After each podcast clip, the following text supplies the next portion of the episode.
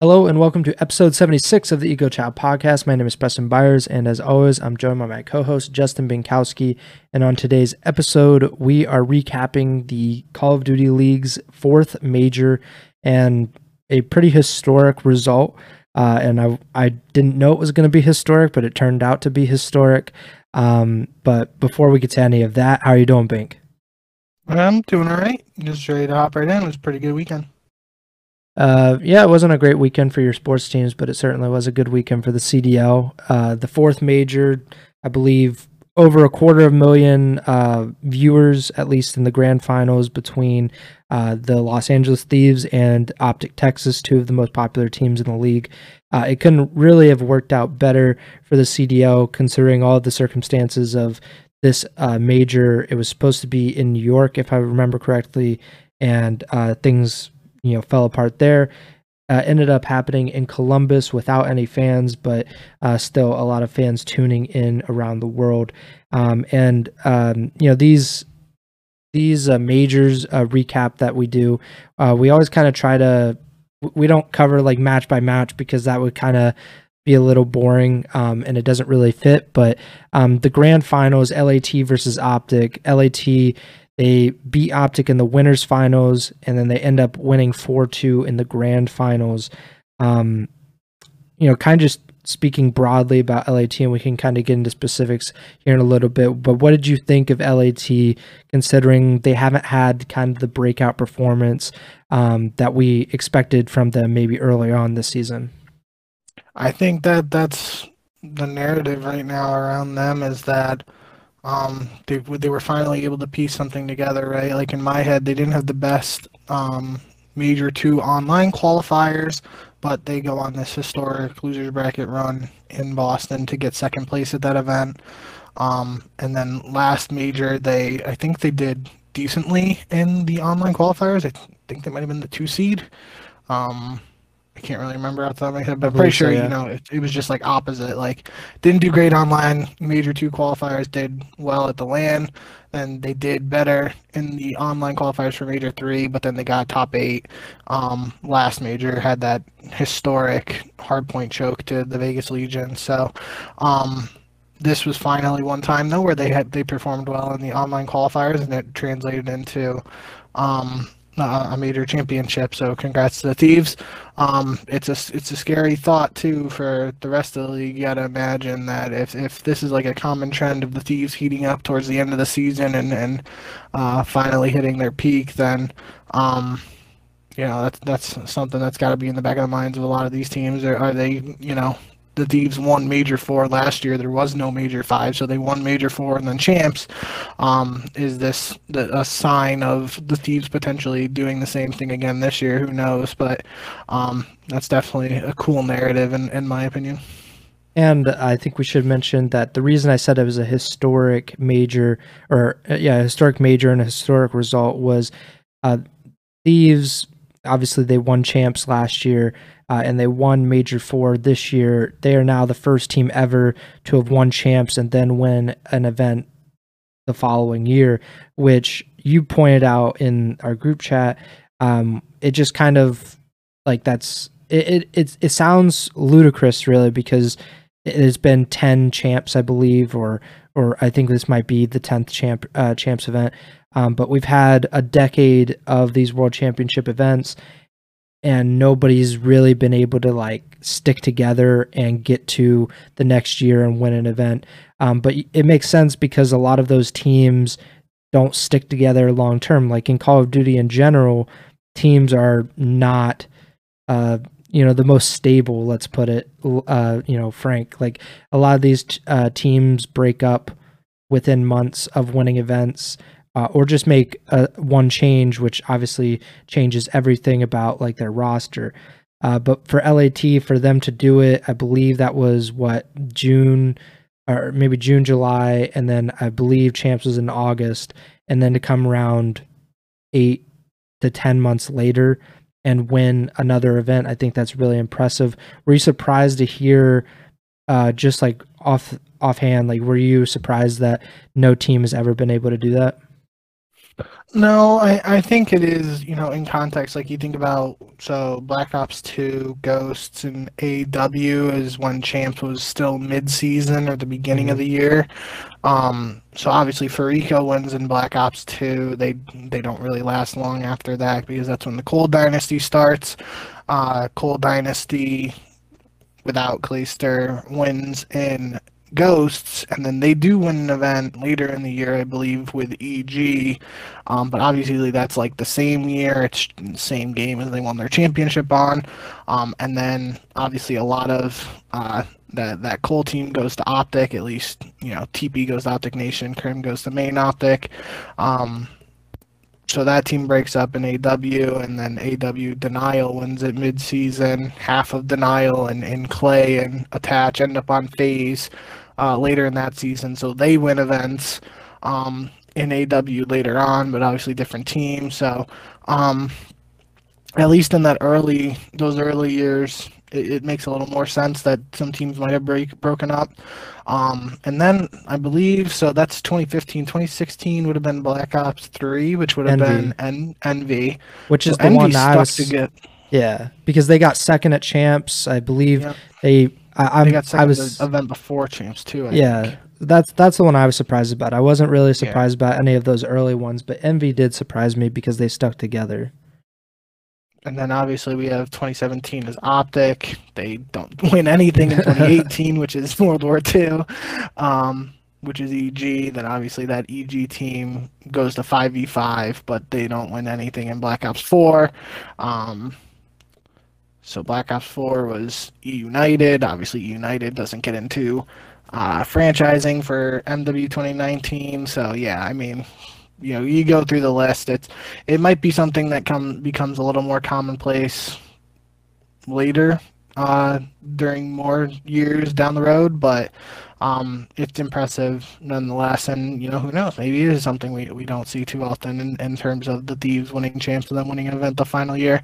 You got to think too. Just even last year during Vanguard, like uh, in those we, we were talking about the Thieves heating up late. Like there was a lot of talk about the Thieves needing to make changes and stuff like that um, after the first couple of events because they just weren't performing well. Uh, they bring in Shane as an assistant coach, and they finally switch Kenny to the sub.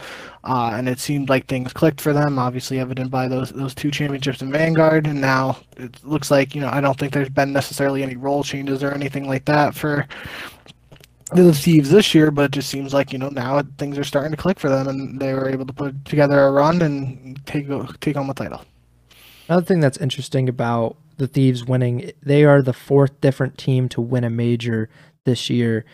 Major one, New York. Major two, Atlanta. Major three, Toronto, who had like a disastrous like major four stage, and then the the Thieves uh, turn it on in major four again. The same thing that happened last year, although it was a different time. You know, different kind of like uh, part into the season because we have another major uh, before we get to champs. But um, I wouldn't be surprised at all if Major Five has another different team to win because the it just like a lot of these teams have momentum going into majors, but it's really hard with how tight the skill gap is. Like there's not a huge talent disparity, uh, in my opinion at least, between like the top six teams, the top five, six teams. Um, whereas in the past, like if you go back to champs 2014 or whatever, 2013, you got like Mind Freak and Tainted Minds and Killer Fish, like these teams that probably don't have like a, a big chance at beating some of the top teams. Whereas you got 12 of the top teams in the league, uh, or 12 of the top teams in the world. Um, it could be argued that maybe there's one or two challengers teams that are better than the current like lower seeded teams right now um, in their current form. But in general, I, I think you have to think that this the league is more talented than ever. Call of Duty, the players right now, uh, or the teams at least, because we are so top heavy with these top twelve teams. Um, it's incredible that these teams are still winning events. LAT, uh, like, I think it's honestly amazing that a team that had every reason to make a change last year uh, when things weren't going right that they stuck by each other and they figured it out and then they won two events, including the World Championship. And this year, I think they have a, a very good chance at that uh, again. Although I think it's going to be even tougher because Atlanta is. I I think like they're right on the cusp, like of just figuring it out, but at the same time, I think we've said that quite a bit about FaZe over the past year and a half, right? Because I, I think, at least in my personal opinion, what I felt is that I got so used to FaZe being the dominant team to be like the team to beat essentially. Um, and they're still number one in the the league in terms of standing, so maybe they technically are, but at least in terms of the feeling I have, they're not the team to beat anymore, and that's the Thieves. The Thieves have kind of taken over that, you know, at least in the moment. Maybe that'll change within a few weeks. Maybe LAT will have another bad qualifier run, which is, you know, happens. They're an LA based team. It's kind of the luck of the draw, at least, at least in that point. But um, when it gets to LAN, I, I don't think the Thieves can be counted out um, at any point for the rest of the season. Um, what do you think about Optic to kind of shift gears here? Because they did enter Major Four with an undefeated uh, Major qu- uh, Four qualifier record, five and zero. They beat LAT. They beat New York. They were looking like the best team. We talked about it uh, on the preview show. Talked about how they were probably the team to beat, um, and that they were likely the the favorite heading in, uh, even with no fans, which you know I think we both agree is not necessarily a disadvantage for Optic, but it definitely is an advantage when fans are in the building for them. Oh, so what do you think of Optic? Because they did have a pretty solid run. Just it's going to be pretty disappointing for the Green Wall, who I I saw was having a little bit of a meltdown on Sunday after LAT won. Yeah, so so they they beat Boston and they beat New York. The the New York win was pretty impressive in my opinion. Uh, New York looked strong to start their tournament against Vegas, who Vegas had been looking strong. So um, that set up high expectations, I think, for the showdown between Optic and New York, in my opinion. And then Optic kind of just uh, mopped the floor with them. So I was in my head at that point. I'm, I'm thinking this is still Optic's tournament to win. But then I believe they were on like an 11 hard point map streak or something like that. They said on broadcast, and um, they they face off against the Thieves in the winners bracket final, and they lose. they lose both hard points to uh, the Thieves. So the you know map one was 250 to 244, so it was very close.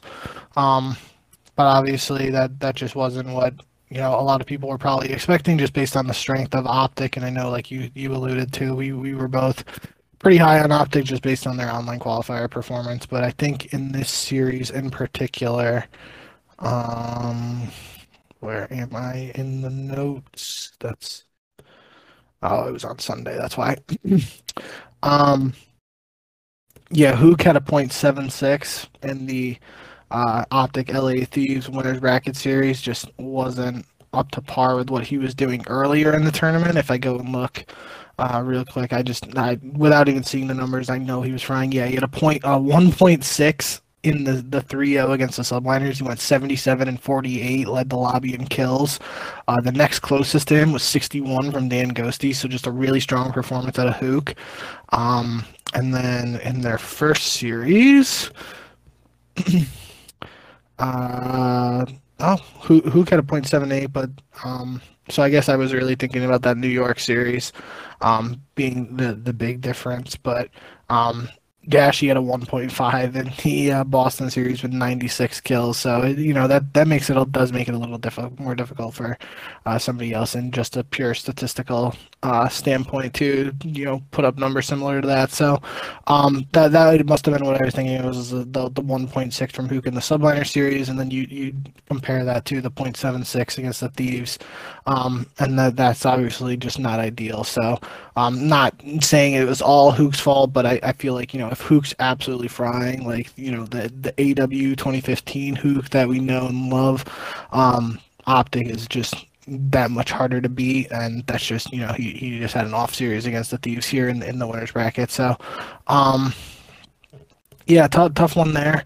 Um, but it, it was good in my opinion to see Optic immediately bounce back and then just absolutely 3-0 uh, FaZe because that you know after losing the first match to uh, the Thieves on Sunday. They they the wow, I can't talk. Uh, FaZe has to play a loser bracket match after that, so they're coming in hot off a 3-2 against New York, but Optic doesn't let momentum bother them at all. They almost 100-point club them with a 250 to 101. Uh, then they win a search against FaZe, which at that point you got to be thinking it's almost GG there, and uh, then they take the control 3-2. So that was a strong performance um, out of Optic to get back to the grand finals against um, the Thieves, where they did, you know, for the most part. They they split the hard points. They uh, split the S and D's, but the thieves won both controls. So um, I feel like at different points this year, I, I don't know the exact numbers, but I know a lot of people were saying Minnesota uh, prior to you know this past major cycle or the, the, major three cycle where they just didn't win anything. Um, but I know a lot of stuff on broadcast was being said about Minnesota, like statistically being one of the better control teams, but I feel like um, the the thieves, especially if they're if they're that's the difference between them winning and losing the grand finals potentially going 2-0 uh, in control just you know that that could be something to look out for. Let's just take a quick peek here through the thieves matches. So they, they win those there. Um, i'd say that is interesting. They the only map they lost in the winners final optic was the control. So um, they won the control against FaZe. Um, and then they lost control against Minnesota. Okay, so um, not really anything to draw there, then I guess. But um, I, I, guess just breaking down the maps, though, that, that could have been the difference in the grand finals. Obviously, if you're splitting the hard points and you're splitting the search and destroy, but you go two and zero oh control. Yeah, I think LAT is a really hard matchup for anybody, obviously, but specifically Optic because they kind of mirror each other. Um, neither team is particularly strong in search and destroy. Um, they're not like you know Seattle level bad. Um, you know back in the you know like earlier part of the season, but their strong suit is respawn um, in both cases. I'm looking at the uh, LAT's map records um, this season. They are 40 and 24 on hardpoint, 26 and 14 in control, and then almost have a night like a an equal record, a 500 record in search, 23 and 22. Um, and you know, pulling up optics, I would imagine that they have almost the identical uh, kind of makeup of their team because they're, you know, a, a really good uh, respawn team. Uh, which is actually surprising that they're actually the worst game mode is control um, this season 18 and 22 so they have a, sub 500 record and 27 and 22 so like an above average search record. And then they're incredible at hardpoint 41 and 22 um, which is uh, slightly better than the thieves hardpoint record. So um, yeah i mean if the difference is control then it's kind of like Okay. Like I, I don't know how much you can really work on that because they did they won a few of those controls. Um they they lost so yeah, so in the first series in the winners bracket final, Optic won Expo 3-1 and then they lost that map in the grand final to LAT 3-1. So I guess that could be the difference, right? Is that they lost an extra control that they had previously won. Um, but they they on the same note they they won a hydroelectric hardpoint uh, in the grand final and they lost that exact same map in game one of the winners bracket final. So I think those two teams are just very they're evenly talented, I guess, but I would just give the advantage to LAT because they've been a team for the better part of two years now. They have championship experience with Ghosty. Their Optic has only had him for a few months now. Um, and that you know that pales in comparison to what LAT have been building for a really long time here. So it's just kind of it's one of those things. Optic definitely look like one of the best teams in the game uh, this weekend and over the past month in the qualifiers. But at the end of the day, LAT have a ton of experience together. They're a really tough matchup for Optic in terms of game modes. And that's just kind of how it goes. You know, hopefully for the Green Wall's sake, they'll be able to figure it out when they get to major, uh, major five, and more importantly, when they get to champs, maybe they pull out an extra hard point, maybe they pull out another control, because the search was not that big of an issue, um, and I would say that the control is probably the biggest issue. Look, just looking at their full season makeup, maybe that's changed oh, since they've had Ghosty. So Ghosty came in stage four, right? Uh, before stage four, but they're like, so since stage uh, the the major four qualifiers, Optic is 13 and three in hardpoint. So they're undefeated on Fortress, undefeated on Hotel. They're seven and four in search and seven and four in control. I mean that's really really We're- good. You, Was you that- mean major three, right? Uh, major three, excuse me. Yeah, I, I'm just looking at the major four qualifiers and major four. So, um, was Ghosty in major three and major three qualifiers? Yeah. He was. So let's pull everything there. So they're about even in control. They're slightly above average in search and destroy, and then they are overwhelmingly dominant in hard point. 27 and 9 in hard point. I just like we're so deep into the season and I do think Optic can improve because they haven't had the most time with Ghosty and this roster. But at the same point, there's only so much time left in the season. I don't know how much you can like overhaul your control or your search and destroy game modes to combat LAT because they've already kind of dominated FaZe. Like I don't know what the exact head-to-head record is with Optic and FaZe, but it feels like Optic Oh. gets the best of them all of the time, whereas LAT is- feels like they get the the best of them. It, it was Breaking Point. I put it in the notes because I was pretty mind blown by it. Breaking Point tweeted that Optic Texas are undefeated against FaZe this season and eight and one all time. But I feel like that has to only be Optic Texas. Like that can't count the Chicago Huntsmen and it can't count Optic Chicago because obviously FaZe was better than the Huntsmen in MW 2019 for the most part. I know both of them won a couple home series, but that was a different format. And then obviously FaZe was the juggernaut in, in Cold War, so um and Cold War would have been Optic Chicago. So um yeah, that, that is so I guess Optic Texas is eight and one against FaZe and undefeated this year, which was pretty uh surprising to me. That's according to Breaking Point.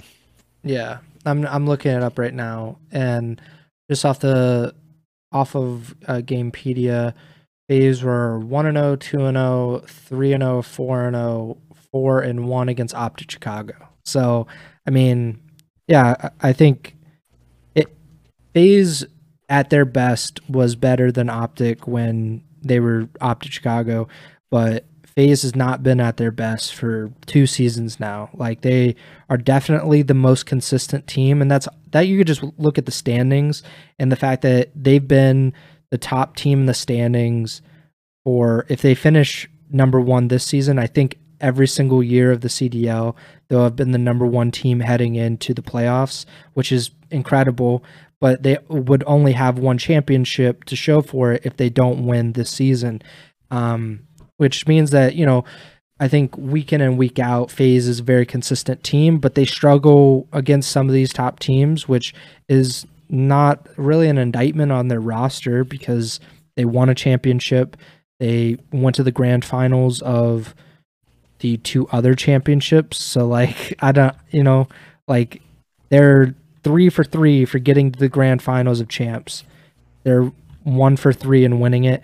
It's it's not there's no shame in that to be honest like the, they're a really good team but yeah they are having a lot of trouble with optic at this point and i'm not sure what they can really do to fix that because they were struggling with arcities last season like i'm, I'm assuming that they lost almost every match that they played them last year um yeah their, their only win was major four last year they won 3-1 against optic texas and they are 0 and 3 this season, and I, I believe that would make them 0 and 5 last season before that win.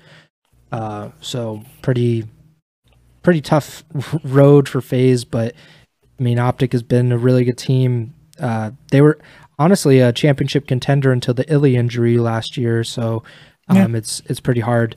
Um, any thoughts on what what we've been talking about for the last few minutes? I, I think just going to FaZe in general though, like the sentiment around them at, le- at least in in our eyes, this was one of the first times I even picked them to win the whole thing, and um, I know you picked Seattle to win that first matchup against FaZe, especially because Seattle had just beat them pretty convincingly to end the major four qualifiers.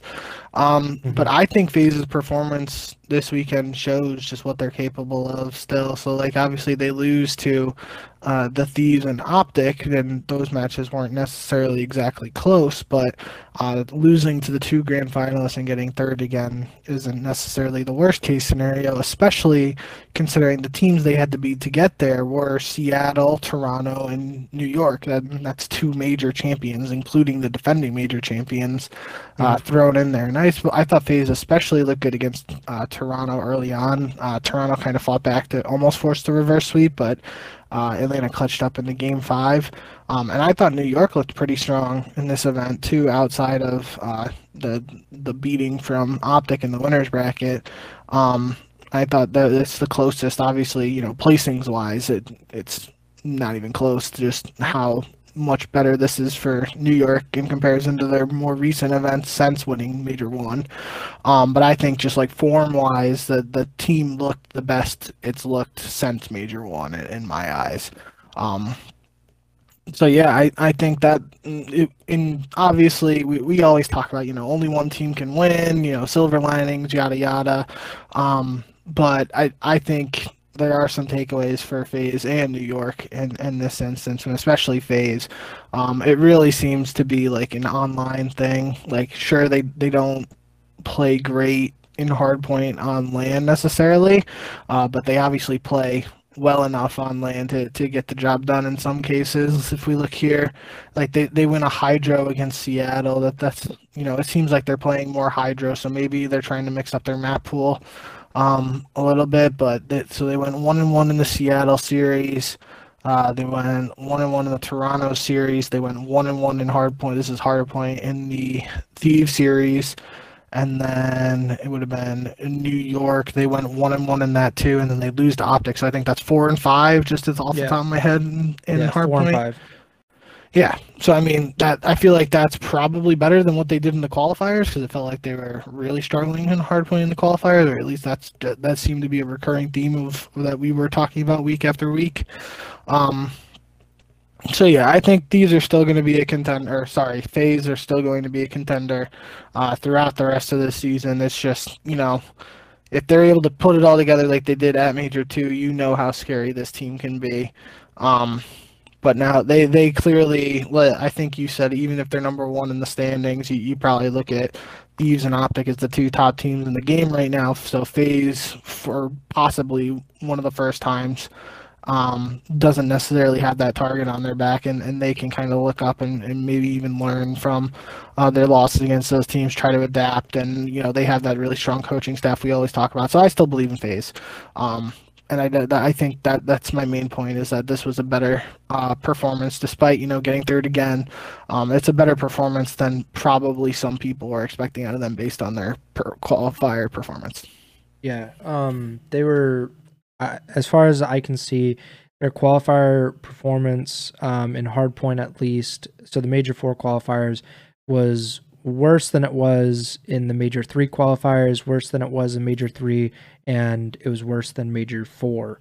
Uh, so you know those qualifiers were th- they went three and six in hardpoint.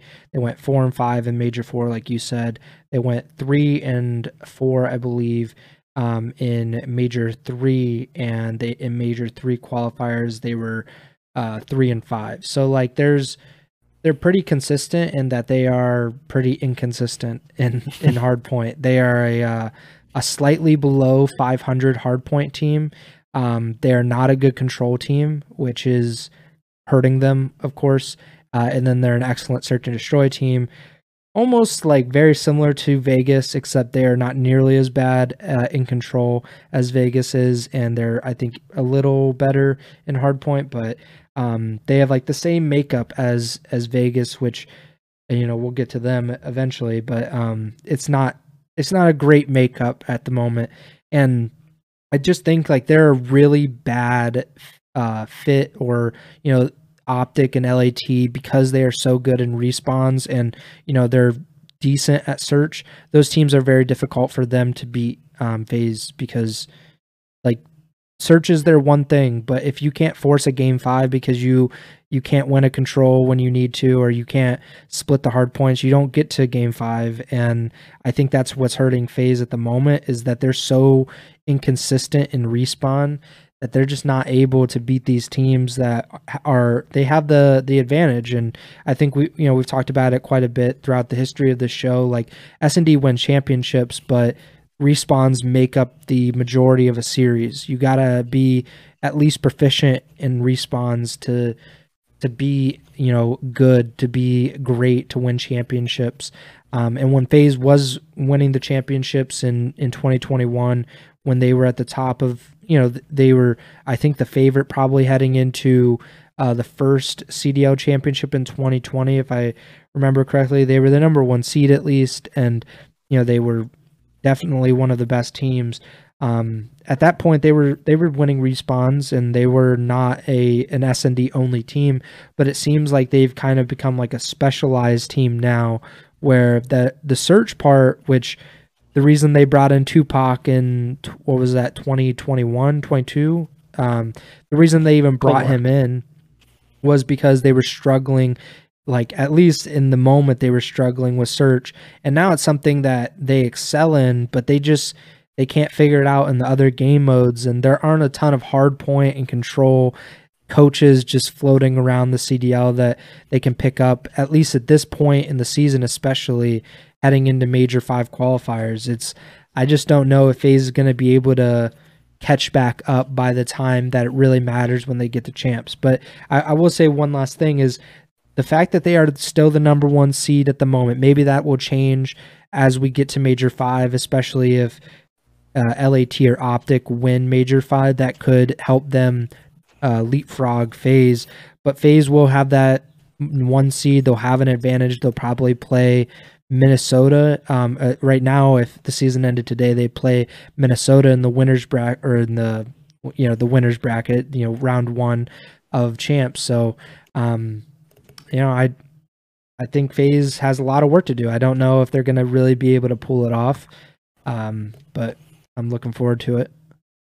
Um, I think uh, before we get into these these other teams, I wanted to get your thoughts on Shane sitting behind Optic because some Optic fans were, I will say, a tad upset that Shane, the uh, LAT's coach, um, so it was losers bracket finals between Optic and FaZe if I'm remembering correctly.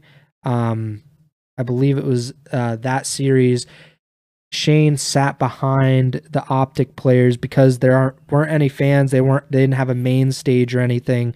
It was very much like a local LAN uh, type environment with Major Four. Shane sat behind Optic. He said he watched the uh, one S and D, so you know the second map of the series, and then he got up and left. Um, but somebody took a screenshot of him sitting behind it and said like this is unacceptable. This is just cheating blah blah blah. I want to get your thoughts on that because you've been a long time cod fan. You've watched many LANs in your lifetime. So what are your thoughts on that? I mean the the uh, let's see. So my immediate reaction is that it's just a byproduct of the environment and a result of the um, you know the no crowd and the setup of the event in Columbus. Um, you wouldn't see this if, if the event was at you know it was in New York where it was supposed to be or in a regular arena with fans and stuff like that and the teams are on stage. Like it's probably just an oversight or something they didn't really think about. But um, the one thing about that screenshot in particular is that there's also Joe Deceives Fame and then I can't remember who the other person but there, there's other people sitting right behind them too watching the games too. So are we going to say that like you know, it's it's not possible for you know the gorillas in Minnesota to learn anything from sitting behind optic too, or do we only care because you know thieves are playing Optic in the grand finals, and Optic is Optic. Um, I saw some funny tweets from JKap though, and JKap and uh, Octane kind of had the same tweet. Let me go look. Um,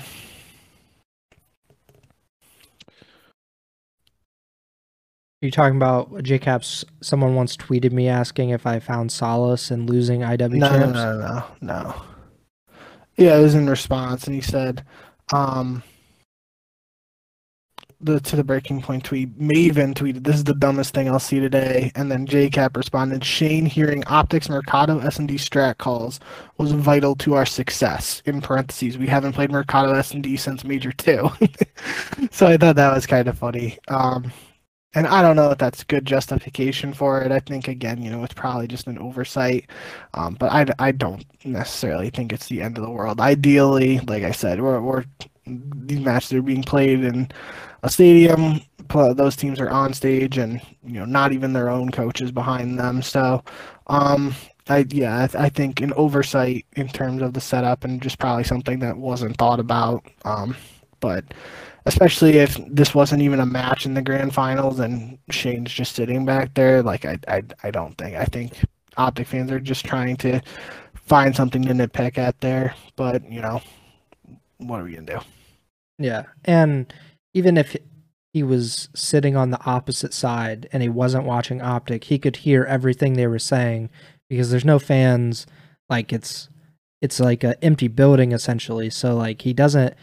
They're like oh people are like oh he's he's listening to their strats. It's like they're calling out in hardpoint. Like there's there are no real strats in hardpoint. It's their breakouts and then like coordinated pushes, but like he's a coach. I'm sure he's been able to watch all of their gameplay for the entire season. It doesn't really matter. Like he's going to be able to look at this game, look at the mini map regardless of when or where he does it. He's going to be able to get this information and I I just I just think it's so stupid like it's uh it's just people whining essentially like Optic lost they lost fair and square. Like I, I don't think any of the players would say anything differently. Uh, they lost to LAT. LAT is the better, more experienced team. It happens. Um, but yeah, I don't think Shane was, you know, hatching a diabolical plan behind them during losers finals. I, but I did want to bring it up because it did kind of pop off. People really got sensitive about it. Um, and it I tweeted that it gives me life because I, I love reading those comments of these like very angry fans getting really upset about nothing. Uh, you know, it's it, it you know we see it in real sports all the time about how people get upset over the smallest things or they they want to make like um almost like excuses for their own team's shortcomings when I don't think the players themselves would do that. But I did want to bring that up before uh, we moved on um, into this uh, major recap. Uh, let's talk about NYSL. You did speak on them a little bit. You said how strong they they looked, uh, particularly in the Vegas series. Um, they did uh, end up losing to Optic 3-0. Then they dropped down the losers bracket and beat Minnesota and then lost to FaZe. Um, a pretty tough series to go out. They obviously the major one champions, um, and they haven't been able to get back to that point. But the I think this might have, I think this is probably definitely their best performance at a major since then. Um, they had a pretty tough major three, if I'm not mistaken. Um, but uh, what do you think of NYSL and their performance at major four?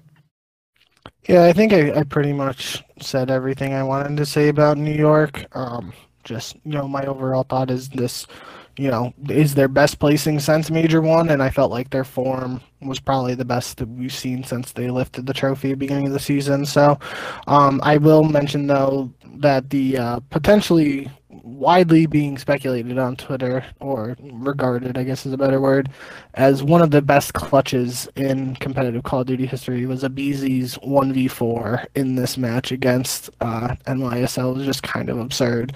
Um, from my perspective, it looked like Priest, I believe, who was the last guy, may have gotten an auto mantle because like he was kind of mantling on top of like the Godheady on um, hotel um by that A bomb site. So like you usually wouldn't want to mantle on it and just be standing in the open. I think he was trying to jump and it, it mantled because he was too close to the box. But um, nonetheless, it was a really spectacular play out of aBeZy. But yeah, I think New York beat the teams you expect them to beat at this event for the most part, and then uh, they they lost to you know teams that you probably expect them to lose to just based off of how they've been playing recently. But this is obviously a side, you know, it, it's a better sign of potentially good things to come from them heading into the most important time uh, of the season. But if you don't have anything else to talk about with New York, I am ready to talk about the team that I want to talk the most about.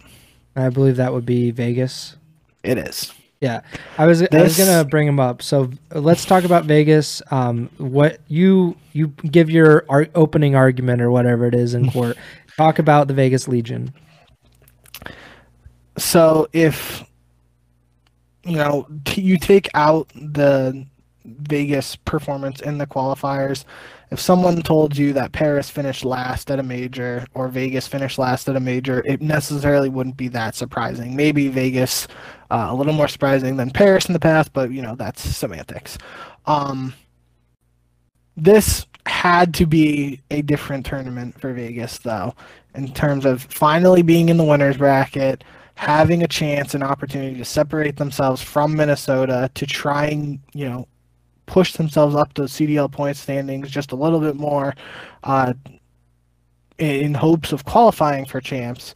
They had, you know, their own destiny in their hands. And you know it's not over. We, we can talk about that more. You sent their schedule though for major fight qualifiers. It's going to be tough.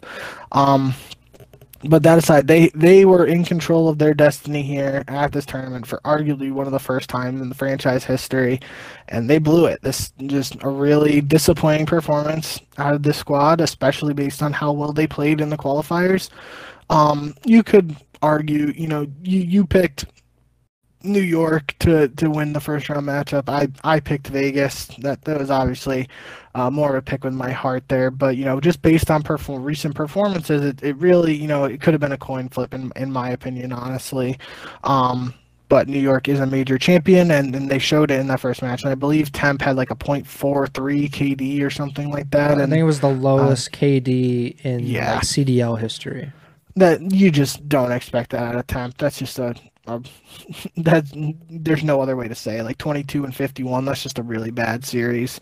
Um, and it's going to be really hard for a team to win with anybody any team to win with any player playing like that regardless of who they are but let alone vegas is arguably their best player um, and the guy they built the squad around. So um, you know, lately that that New York series could have gone either way in a lot of people's eyes, and obviously in our eyes because we had them, uh, we were split on that one. But then that Florida series, like that, that has to be a must-win game for them.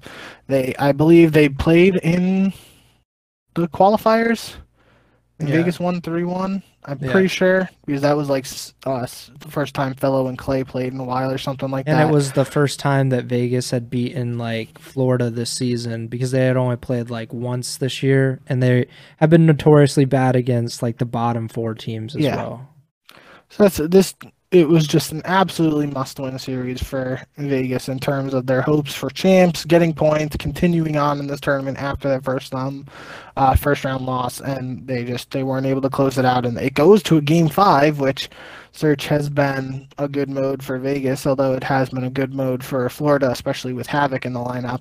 But then the, they had a 5 2 lead in the game five, and they just let it slip right through their fingers, and Florida won four in a row.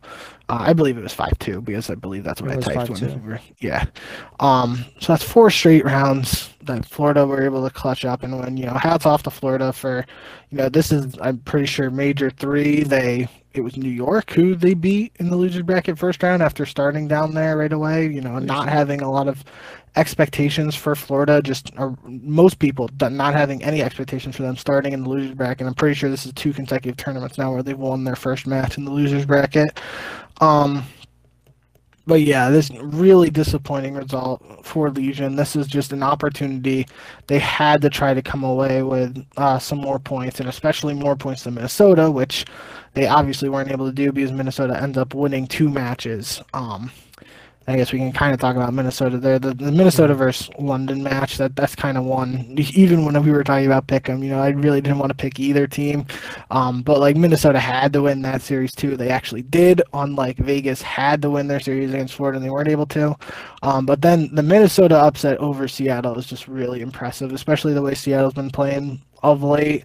Um, that's a really big win, and that puts Minnesota now in, a you know a better spot for that last last spot at champs. So. Um, Vegas is going to have to have a really good performance in these qualifiers, and it's a pretty tough schedule for them. Um, and then they're going to have to go on a run at, at, Major Five to, you know, try to capitalize and secure a spot at champs. But it's really just that they they had their destiny. I, I know I kind of keep repeating it, but you know, the, their fate is in their own hands now. Um, what, whatever you know, saying you want to say or whatever the, they dealt the cards, and now, now they got to play them out because they had an opportunity here and they they really just squandered it. Yeah. Um, this is, I mean, it's been a pretty bleak existence for the Legion and the CDL's history. Um, outside of that one good home series that the Legion had in 2020. Um, they've been downright shameful for most of their existence. They've been really bad. Obviously, we've talked about it at length about last season, the worst season in CDL history. Um, but this this was even more disappointing than many of those losses last season because they got our hopes up. They they are part of this. They deserve some blame because the expectations have been so low for Legion uh, for years now, and now entering into Major Four, they were tied for uh, tied for eighth place. They were tied with Minnesota with 130 CDL points. They own the tiebreaker against Minnesota and they started in the winners bracket, so they had a buffer. They could lose to New York and still have a chance to walk away with 10 or more CDL points. And they don't do that. They get absolutely dunked on by New York. The the opening hard point is decently close as a 50 point game. Then they get 6 0'd in search. They get 3 0'd in control.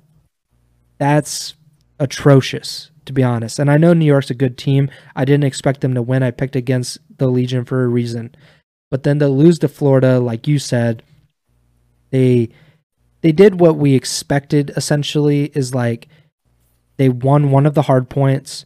They won game 2 search, but we were expecting them to clutch up game 5 search and win that series and then probably get knocked out the next round because that's just kind of you know what Vegas does, or maybe they might win another round in the losers bracket.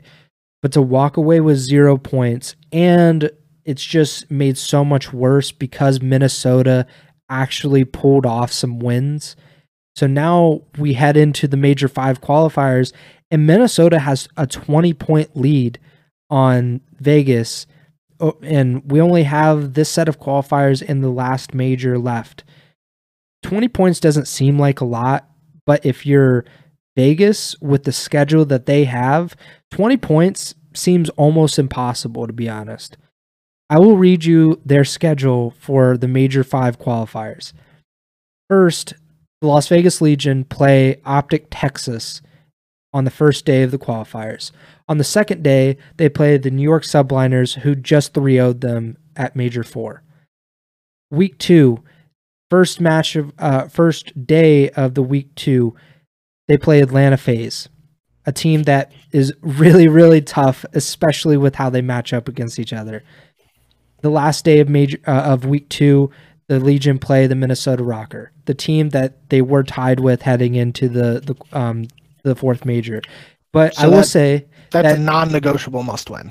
Yeah, the Legion are undefeated against Minnesota this year. They're like 3 and 0 I think against the RØKKR this season. So you would expect them to win that match, but you would also ex- have expected them to beat the Florida Mutineers in a very much must-win scenario for them. And then the final match for the Legion of the major 5 qualifiers against the Seattle Surge.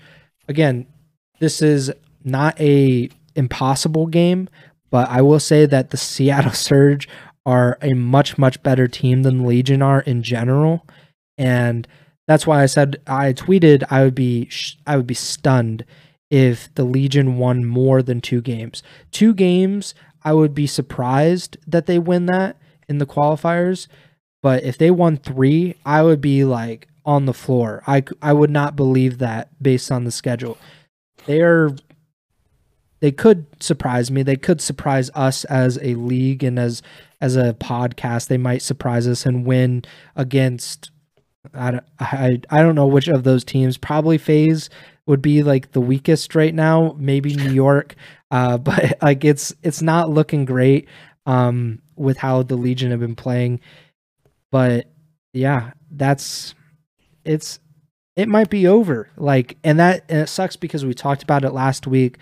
This is the first time that they were in the winners bracket. I talked about how Clayster had kind of like really I like I don't want to give him all the credit, but like he's been a part of like these reclamation projects around the league um or in in his his history, he's had these times where it's not looked great because the the players might not fit together on paper, but then they pull out results and they perform way above expectations. And that's happened for the most part this season. Like I don't think a lot of people were really thinking that the Legion would be in this position of you know getting to champs and whatnot but once you're in that position and you get to eighth place you get into a tie with minnesota you have to perform you have to get up to the level that people think you should be and you know that it, it sucks because they're gonna get a lot of like you know this is like the first time that we're talking real bad about Vegas this season because it's been a mostly positive experience, at least relative to what we've seen over the past few years. But man, this weekend, especially losing 5 2, uh, or losing that last search and destroy after being up 5 2, that is painful. That's like a, a horrific loss. And I just don't know if they're going to be able to, you know, get out of it. Like maybe they'll get a an easier draw for major uh, five. If they start in the losers bracket, they might play, say, like Florida or I, I don't know, like maybe a Toronto team that's struggling uh, coming down to the losers bracket. But I just don't see them being able to win two more matches than Minnesota because Minnesota, and, and we're not even counting that Minnesota could win more matches because they play London this week or you know next week um in the major five qualifiers. They also play Boston.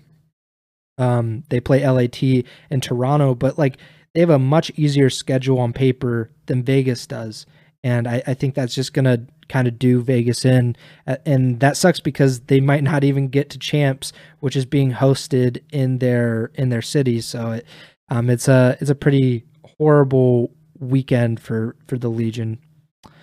Um, any thoughts on Minnesota in general because they overperformed, but um, they are now in the driver's seat for the last spot in champs. Um, I'm gonna look the numbers real quick. I think it must have been the London series between Minnesota and London. Uh, Fame had a 1.26 in that series. I thought there was a series where Fame, maybe it, it is the um, Seattle series. Yeah, I think he had a good Seattle series. Um, no, there's a .98 in that series. So I don't know what I was thinking of, but um, this was really just my first time watching Fame, and I, I thought he played pretty well. Um, you know, obviously looking back at these numbers, it's it's nothing, um, you know, necessarily absolutely wild or anything, but a 1.26 in a 3-0 against uh, London is, is nothing to scoff at. At least he had 58 kills, which was the most in the series. Bance is right behind him though with 57, and Cammy had 56. Cammy had a 1.4. So uh, that is just a good team series out of Minnesota overall. But yeah, I mean, Look, they just like we're talking about with Vegas, Minnesota knew the task at hand for them too. I believe like Minnesota hadn't won a map against LA Thieves at all this year heading into this major. I think that it was like they were 0 and 4 and it was 3 4 3 O's. Um, could be wrong on that, but um, I'm, pretty sure I saw something on like the Thursday before the event of something along those lines. So um, they were able to respond from that first round loss to the eventual champions with two wins. And like I said, that that win against Seattle is just absolutely massive, and it gives them sort of that cushion. So like they're in the driver's seat, and you know they they were in the winners bracket just like Vegas. They lost in the first round just like Vegas, but they were able to uh, rebound and capitalize on their position in the winners bracket to at least come away with some points from this major. Um, now they're they're gonna have to try to build off that, and I think um, the Legion versus Minnesota match will be a big one. But also, you know, it could be one that doesn't mean that much if Minnesota is able to, you know, take so take away some stuff from this major and, uh, you know, get a couple wins before that. And if Vegas loses a couple matches at the start, that that gap could widen a little bit between the two of them. So, uh, who knows? But yeah, I think. Um, for for everything. You know, we had Minnesota not necessarily playing great at the end of the qualifiers after they had their little home series where they got the wins. Um, they, they did an admirable job here to at least walk away with some points. Yeah. Um, some teams that we haven't talked about: Toronto, um, Seattle, and Florida, LAG, London. I mean, the bottom three we don't really need to talk about. I did want to mention that London um, this is the fourth major, so every single major this season they have not won a match yet. Um, so they are in dead last at the moment with 60 CDL points. Uh, they won two of their six matches in the stage one qualifiers, um, and then they won one match in the major two qualifiers, two matches in the major three qualifiers, and then one match against the Vegas Legion in the major four qualifiers, which again is pretty haunting for Legion fans out there. Um, LAG, you know, their downward slide just continues. It's pretty sad that the season has gone off the rails so bad. Um, Florida, they did win a, a match at the major, which very, you know, like what you just said about um, Minnesota, like an admirable performance. Like this team is is not good, but they beat Vegas. They might have ruined the Legion season, and that's that's what they should be doing. They should be playing spoiler to these teams. Um, and I, I think technically they are not eliminated yet from champs contention, but all of those teams would essentially need a perfect major five qualifiers and a you know to win major five at this point to catch up to Minnesota. Um, so, any thoughts on Toronto and Seattle as teams that we really haven't spoken a lot about, but um, they both are still in the top six, and um, but you know, not strong performances from either at this major. I think you know, all things considered, based on Toronto's online play heading into this major, that them getting uh, two wins you know, and almost, you know, they they push FaZe to the brink too. It's it's obviously not ideal for a defending champion, um, but obviously just based off their one and four performance in the online qualifiers, like mm-hmm. it could have been worse. So, yeah, um, think they still have some things to work on. Um, but yeah, it, like I said, could have been worse. And you know, Seattle, obviously, just the big upset there too. Uh, Minnesota, they you know still up and down team, but um, you know, Pred's really been firing in all cylinders, so they go back to work a little bit. Um, they and they they figure things out towards the end of the year here. They're still a really tough team, so I think, you know, it's just the product of the the tournament atmosphere. There's so many so much talent in this league and, and so many good teams that you know even some of them are going to lose on some days so um, yeah, I mean, even you know, looking at the top four, you got LAT, Optic, FaZe, and New York. Like that literally leaves out the two teams we're just talking about here in Toronto and Seattle, and those are both two teams in my eyes that could win a tournament. And obviously, Toronto just did win a tournament, so uh, I think it just speaks volumes to uh, the amount of talent in this league and and all that good stuff we've talked about numerous times on the pod before. So the standings at the moment. Uh, number one, FaZe. Number two, Optic. LAT in third, Toronto in fourth, NYSL fifth, Seattle sixth, Boston seventh, eighth Minnesota with a 20 point lead over ninth place Las Vegas. And then in 10th, you have Florida, 11th, LAG, and 12th, London. Um, the top three teams, Atlanta, Optic, and LAT, have all qualified for champs. Uh, they are like mathematically qualified. I believe Toronto, with another win, would mathematically qualify as well. Uh, but the seedings are still very much up for grabs, pretty much at every spot. Um, Optic in second is only 25 points behind FaZe, uh, and they had 30 more points between the major four qualifiers and major four than FaZe. So it is very possible that Optic could get the number one seed. It's going to be tougher for LAT or Toronto. Um, it, you know, it's going to be almost impossible for those teams unless FaZe really melts down. I feel like um, even with a perfect major four qualifier set and ma- or major five qualifier set and the major five, it would almost be impossible unless FaZe has a meltdown. Um, so the big ones that we'll be watching, and we will preview all of this next week. Uh, but Minnesota and Vegas, that's kind of the race to eighth. Like that's the most interesting uh, part of the last week, and it's pretty much the exact same situation we had last year, where N- uh, NYSL was trying to make their late season push for a champ spot, and I believe we had Minnesota and Florida trying to get in as well, and it ended up going pretty poorly for Florida and Minnesota. I believe. I think it was Florida. They missed out on champs on a tiebreaker with NYSL. So um, we might have that again, which it would probably not end too well for Minnesota if that is the case. Uh, but it's it's going to be a pretty interesting week. I'm very excited. I, I love the end of the season CDL. Um, you know, it's definitely the my favorite time of the the Call of Duty year when we have champs kind of on the horizon. Teams are really pushing, trying to figure out anything they can to get some momentum heading into the the most important tournament of the year. But before we have champs, we still have a, a last major, um, which I'm very excited about. Finally, getting fans back in as well after a a fanless, a pretty soulless existence in uh, in Columbus this past weekend. Um, anything you're looking forward to, or you want to discuss? Uh, we probably should discuss Nero right before we get out of here. That, that's really what I was going to say, you know, tying in with the standings. In seventh place, Boston is at 160.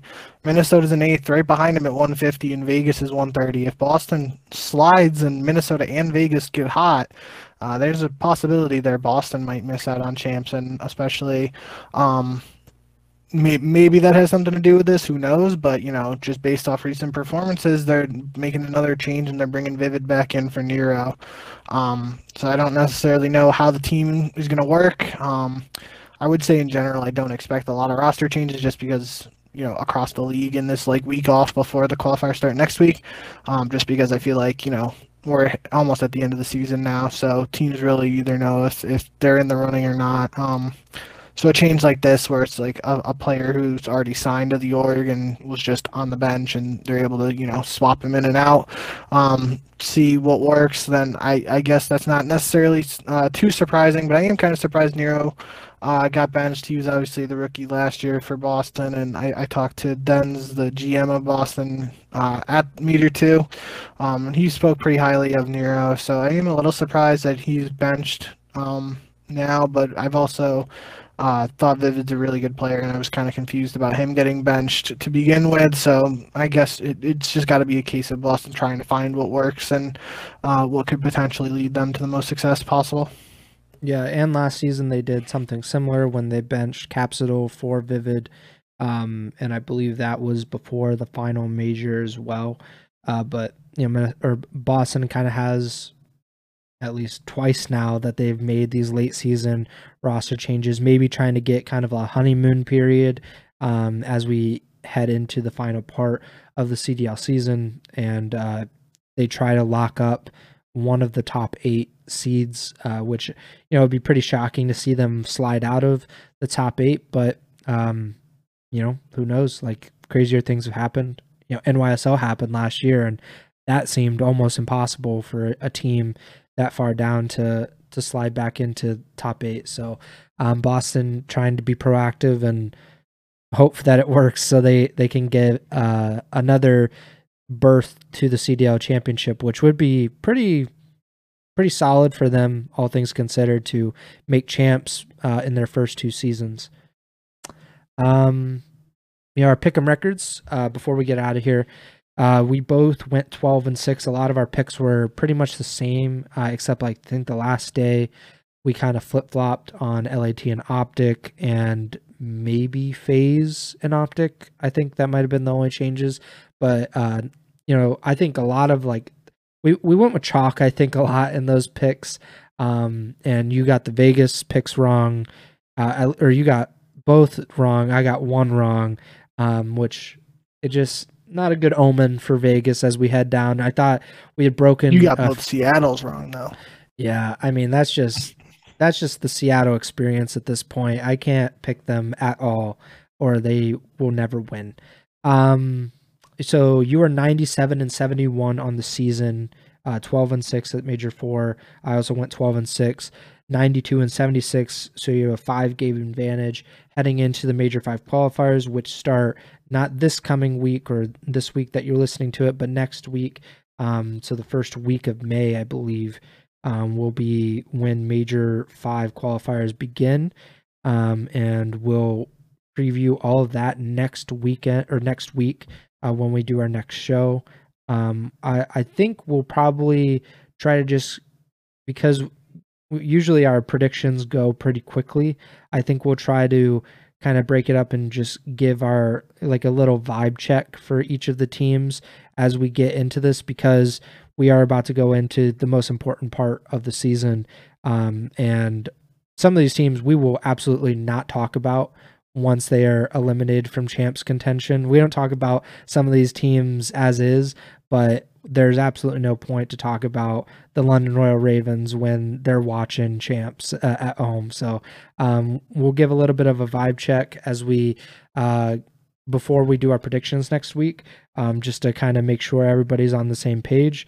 Um, anything else before I close out the show?